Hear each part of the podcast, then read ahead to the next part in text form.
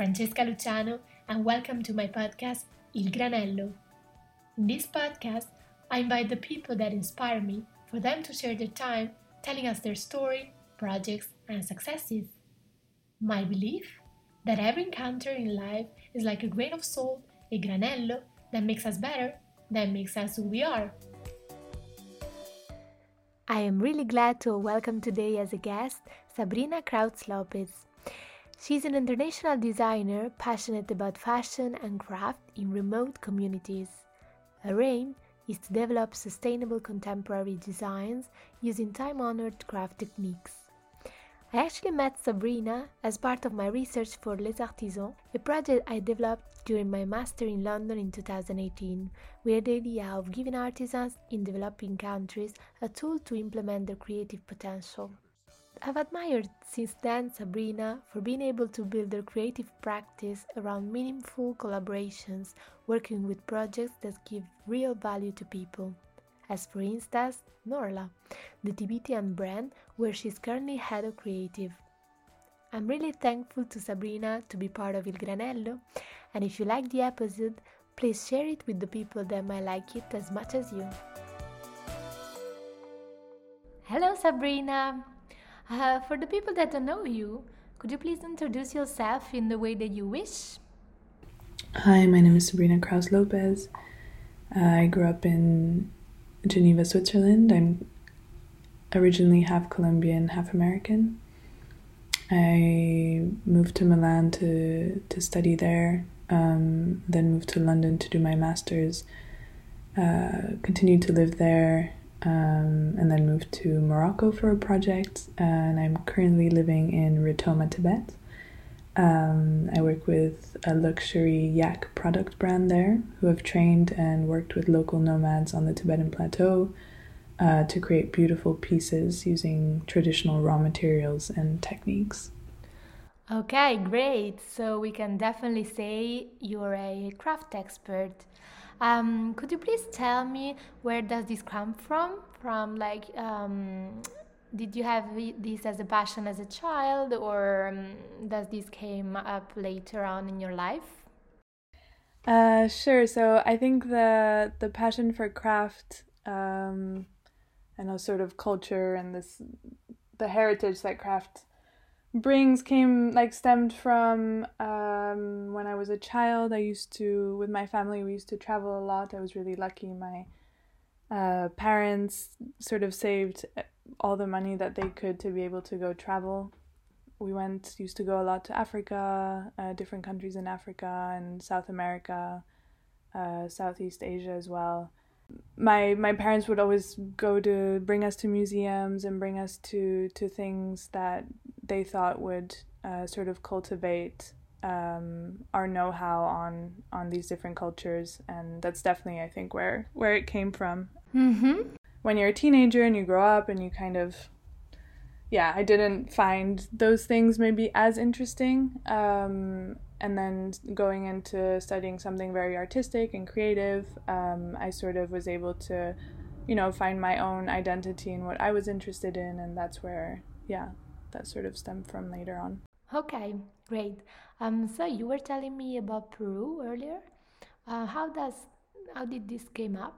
So you were the master, and how did you manage actually to start the project over there? Uh, so I so we had our first years of our masters, and then we had a sort of two month uh, holiday. Uh, and I had always been very intrigued in about everything that had to do with the Incas and um, their empire and how they um, their architecture, their weaving, everything that they kind of did. And I was really intrigued in going to Peru, which I hadn't been to. Um, and I thought it would be great if I could, from that kind of, um, yeah, think of a of a project that I could do for my masters that would sort of support a community or empower a community or some some way that I could sort of lend my skills and my tools that I had learned during all these years at design school.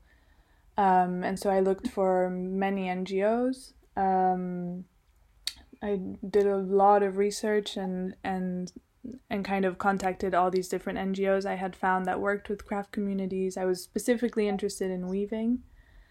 Um, mm-hmm. and also in the natural dyeing that they do in Peru. Um, and so yeah, I contacted all these these NGOs and I went to Peru and sort of met with many of them. Um, that's when I found out that you know not if you are and like not every NGO helps in the way that I sort of believe uh, actually sustainably helps communities. Um, so mm-hmm. it took me a while to find a NGO that I thought was really doing something impactful and was helping women and also men, but you know specifically women in these very rural areas.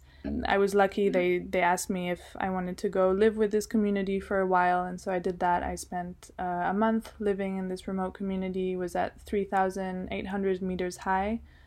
Um, wow. and a sort of a six hour walk from the nearest town so it was like it was quite remote but a really beautiful experience and i learned how to weave uh, backstrap loom weaving which is the this the most primitive original uh, way of weaving and uh, after peru you then came back to london right yeah so i came back to london to start my second year of my ma um, mm-hmm. and that's where I proposed this project to my tutors. Um, I was able to convince them that I needed to go back in order to make this project work. Um, it's a mm-hmm. lot, I mean, everything I do is a lot to do with the people that I work with. Um, mm-hmm. Obviously, doing it from afar, which later on I was able to do, but it's, it's a lot about communication. And of course there are language barriers. I speak spanish but they speak quechua. Um, so mm. yeah it, it had to it, it's a lot about yeah a lot about in-person communication at first. So yeah i was able to go back. I went back uh tw- three times during that year i was able to get a grant um, to be able to go back which was great. Wonderful. And how was it to work with artisans? How how the thing kind of um, evolved along the time? So so the work I was able to so it was my first time working with a community and I was able to develop this way of working that I thought was interesting, which was so a lot of times designers and I'm not saying it's a bad thing, but it's it's different way of working, but a lot of time designers go to these communities and they get inspired and then they go back and they do something with that mm-hmm. inspiration or they go to these communities and sort of tell them well you should do it this way or you should do it that way and for me that wasn't something that would empower the community to make it their craft sustainable and be able to like live past everything that's being mass produced. We're having a hard time um, selling their products because so everything they did was handmade, but what was being sold in the touristy areas was uh, all mass produced and obviously was cheaper uh, than what they were making. Okay. Um, and so I was trying to find a way to help them sort of make something more unique um, to them mm-hmm. And that would tell their story and that would um, be more authentic so that people would understand the difference between something mass produced and something that's not. And so we used all natural dyes that from this one flower that can only be found in this one region of peru um, and and sort of went back to the more traditional way of weaving uh, the designs that they used to do before the spanish conquered um, which was like a lot of stripes, and every stripe meant a different thing. And so we went back to sort of that and and worked. We all worked together on, yeah, find like talking to the elders of the community and what they remembered and how things used to be, and and it was like a really beautiful project where sort of everyone in the community was involved. Um, and mm-hmm. and from that we created a sort of collection. So it wasn't it wasn't my designs it was like everyone's together. Oh wow that's really nice. Yeah so then i went yeah back to london. It was showed at the the graduation show at central st martin's. And um i was then the british council saw my project. They they were interested in what i was doing and they commissioned me to go to morocco they were working with a really incredible platform called the ANOU, which is a beautiful online platform that resembles the concept of Etsy. Um, so where it's artisans and things that are handmade uh, that could be sold there. Um, mm-hmm. The only thing is that it's it has been made for people who are illiterate. So in Morocco, most uh, craftsmen and craftswomen are um, illiterate, as in they well they haven't unfortunately been able to go to school um, and so can't read and write. Uh, and mm-hmm. so this website uh, they've so Dan, the founder, uh, and his and the co-founder uh, Brahim, who's Moroccan, uh, they created this website where everything is made with um, symbols. So basically, all the interface at the back. So when the artisan goes on this website, everything is made with symbols, so they understand how to. They're trained on how to use it, but they know how to use it. There are no words. There's nothing.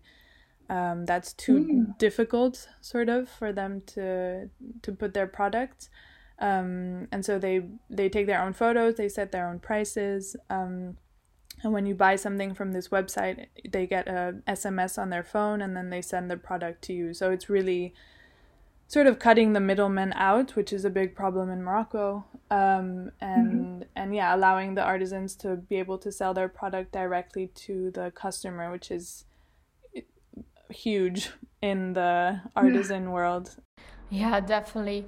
And so, what was your role in the ANOU?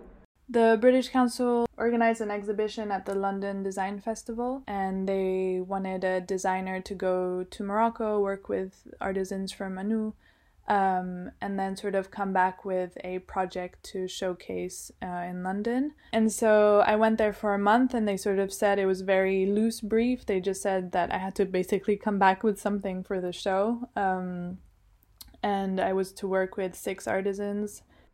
Basically, I, I did different workshops. I'm, I'll tell you this story just because I think it's amazing. But so the they told me this amazing story, which was um, when the Berbers, so Morocco was predominantly yeah Berber community, um, and mm-hmm. uh, when the Arabs invaded, uh, the Berbers um, weren't allowed to speak um, Tifinagh, which is their their language um, and they weren't yeah they were basically kind of told to only speak or to learn arabic and to like forget their berber roots um, and a lot of men were taken uh, with the arabs into their uh, well basically were taken with the arabs to like fight um, and a lot of Berber women were still weaving, so they would weave a lot with sheep's wool, and they would weave in their um, in their dialect. So in Tifinagh, they would weave these symbols um, to sort of write letters to their husbands. So they would weave like letters basically in their um, rugs and then send these mm. rugs to their husbands. And that was the Arabs didn't really realize that it was actually letters. Oh, yeah, that's brilliant. I think I've heard a similar story in Zanzibar. Yeah, I guess weaving in so many cultures has just there's there's so much meaning and um, yeah. there's always something to be told and and then realize that when they were talking about what they how they design today and what they would make they would basically just copy things. So just find things that they would find on the internet and sort of copy them and and try and sell those rugs. Um, they showed me a rug which they had made which was the british flag. Um, and i was i thought it was mm. so funny and i thought do you know like what this means or what this is? And and they they did, had no idea and i said it's the flag of the uk and then they all laughed and they had they were like oh we just like the colors it's interesting that there's such a huge disconnect between you know what they're doing with their hands and then the meaning of of everything um, and mm-hmm. so i sort of decided to do all of these design workshops with the aim for them to be able to tell their story in a contemporary way through their rugs. So maybe not, you know, their mm. ancestor story, but something that they would want to express. So then there's the whole show from for the London Design Festival was going to be these six rugs and their stories and the women and the people who made them. Nice. This really shows the power of creativity and the fact that really artisans are Indian designers. It's just that they didn't born as us in Europe, but in Africa in this case. Yeah, exactly, and it's um, it's just yeah showing different ways of thinking about different perspectives, right? Yeah, and speaking about artisans and working with them, what's the best lesson that you've learned from them? Good question. Um, something that I love, I guess, especially when I worked in Morocco, it was this. Um, also in Peru, but like the this type of innocence um, that you see when kids draw or when uh, sort of younger people are left to be creative. I guess it could be in any field, but specifically in, I guess, drawing. Um, mm-hmm. There's sort of, in these people I've worked with, there's still this this innocence of like not really um, caring um, and not feeling like ashamed or not feeling like oh I'm not doing it right or um, and I guess it has to do with maybe not being exposed to you know what we are exposed to um, if we are studying fashion or design where it's like oh it should look like this or it should look like that or this is good and this is not good um, mm-hmm. and yeah and I guess it's really like trying to strip back um, and like finding that inner creativity in you, which is like, I guess you're kind of like your inner child. And on the other end, is there anything that really bothers you about the way of working? I don't know if I would say it bothers me, but it's, you know, it's a lot of, it, it requires a lot of patience um, mm-hmm. because it's not, I mean, I've worked in, in with organizations that are, of course, uh, smaller so you get involved in a lot of different aspects but yeah it's not i guess it's a lot of patience in um, trying to explain or to show uh, benefits that will come at a longer term as opposed to like a quick fix of oh I'm, i can sell my rug to this middleman for 50 euros. And what we're trying to do is to like explain well if you take your time and you design something and you put it on the website and you take the pictures and you put the price and all of that, you will get like six times as much. I see. And and so now are you still working for ANOU? Uh, I consult sometimes. I work a bit um, with them from afar. So I worked for four years with them. Uh, I traveled to Morocco a lot. Uh, so I lived between London and Morocco. Um, and so I'm very close with a lot of the people there, um, like my host mom in one of the villages, and so I talk a lot with them and help them with things that they need um, to do with design. Mm-hmm. Um, mm-hmm. so but i don't i don't formally work i i consult on some projects uh, but at the minute i'm working with with Norlha this brand in in tibet um so yeah oh, okay so what is this brand in tibet tell me more so Norlha is uh a fashion brand uh, with a sort of social enterprise at its core. Um, it was founded 12 or 13 years ago almost um, by this mother daughter duo. Um, so they're Tibetan. Um, and they they sort of thought it would be incredible to work with yak um, yak wool. So yaks are these kind of big animals. They're from the bovine family, um, and they live in these high altitudes on the Tibetan plateau. Um, mm-hmm. And a lot of uh, they're all herded by nomadic uh, families. Um, so all this Tibetan area used to be nomadic, um, and they they would live off of their yak for yeah the sort of the wool uh, to weave the the milk. So they would make butter and cheese and etc. So, anyways, it's like they're everything. Uh, to live in such mm-hmm. harsh conditions, it can go to minus forty in the winter. So. Mm. Um, it's really like the yaks and the nomads, and they have an incredible relationship. But anyways, the yaks have this like a down, um, and it falls off in the summer, and um, so Kim and Dechen, so the mother and the daughter, thought you know, it would be incredible to use this very soft down that's quite similar to cashmere and try and make uh, products out of them. And so they went into this whole venture of um, of going to this village where the dad is from um, and sort of working with the community there to try and weave things out of this yak. So they did a white label, which is yeah, they would just produce all of these uh, yak products for big fashion houses in Paris. So they did for Hermes and Lanvin and Sonia Rykiel, etc.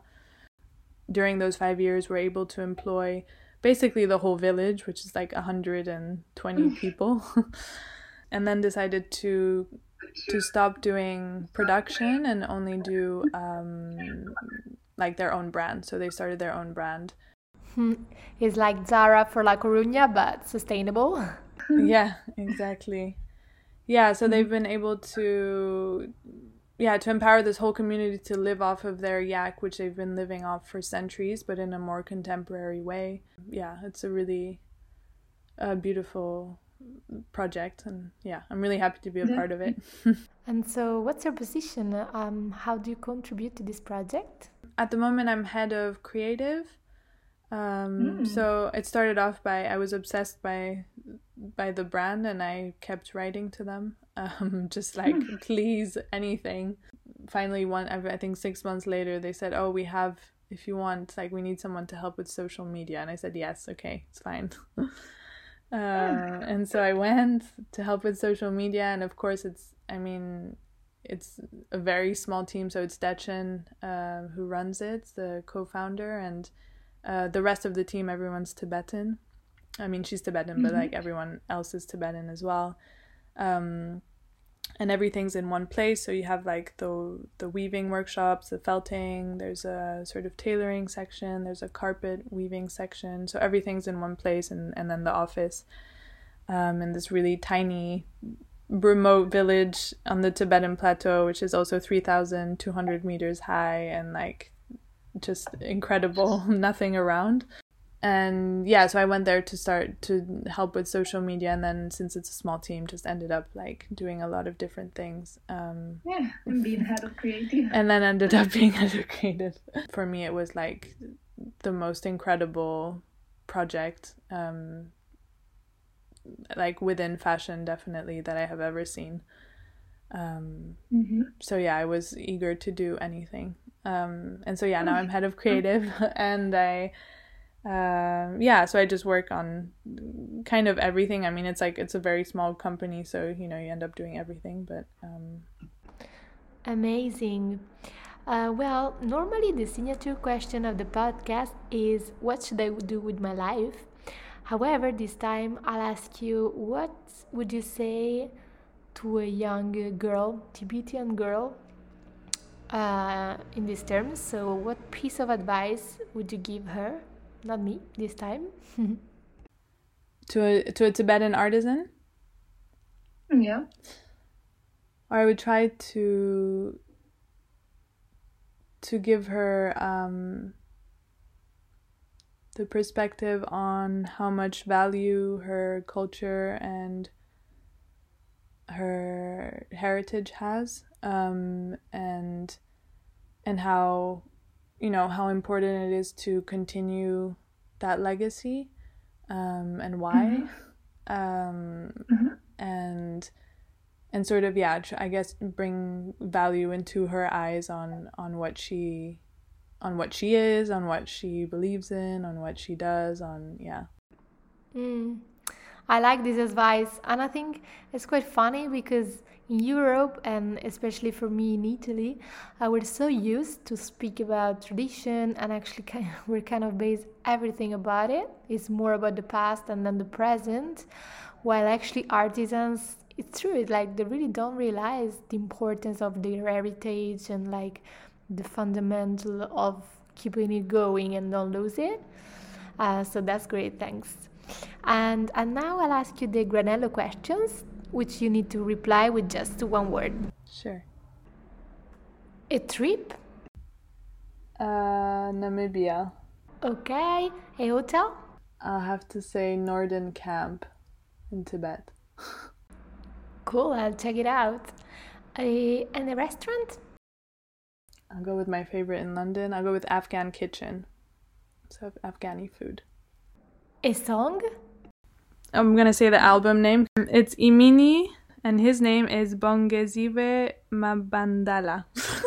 it's just a South yeah, African artist, and he and this whole album is about falling in love and like the first. So, the first songs are about fall when you first meet and like you know the mm. the how that feels and everything. Yeah, and then the end is like mm-hmm. about unfortunately about breaking up, but it's like it it's mm. really beautiful to listen to it from the start to the end a craft technique? I think I'll, I'll say weaving. a smell of your childhood? I would say salt on my skin from the ocean. Nice. And last but not least, a movie? So it's by Bruce Parry. It's called Tawai, A Voice from the Forest. Great. Thank you so much, Sabrina. That has been super lovely speaking with you. And thanks for sharing your amazing story and the stories of the artisans you've met. Thank you so much. Thank you, Francesca, for having me. it was really nice. And thank to all of you for listening to this episode number 26. This was actually a rather special number as tomorrow I'm turning 27. So I guess it took 26 years to maturate this project and I have 26 amazing guests for Il Granello. And I'm motivated to keep going as it allows me to meet always interesting people and new stories and foster my curiosity. Perhaps it won't be every week as it has been so far, but do stay in touch because more episodes of Il Granello are yet to come.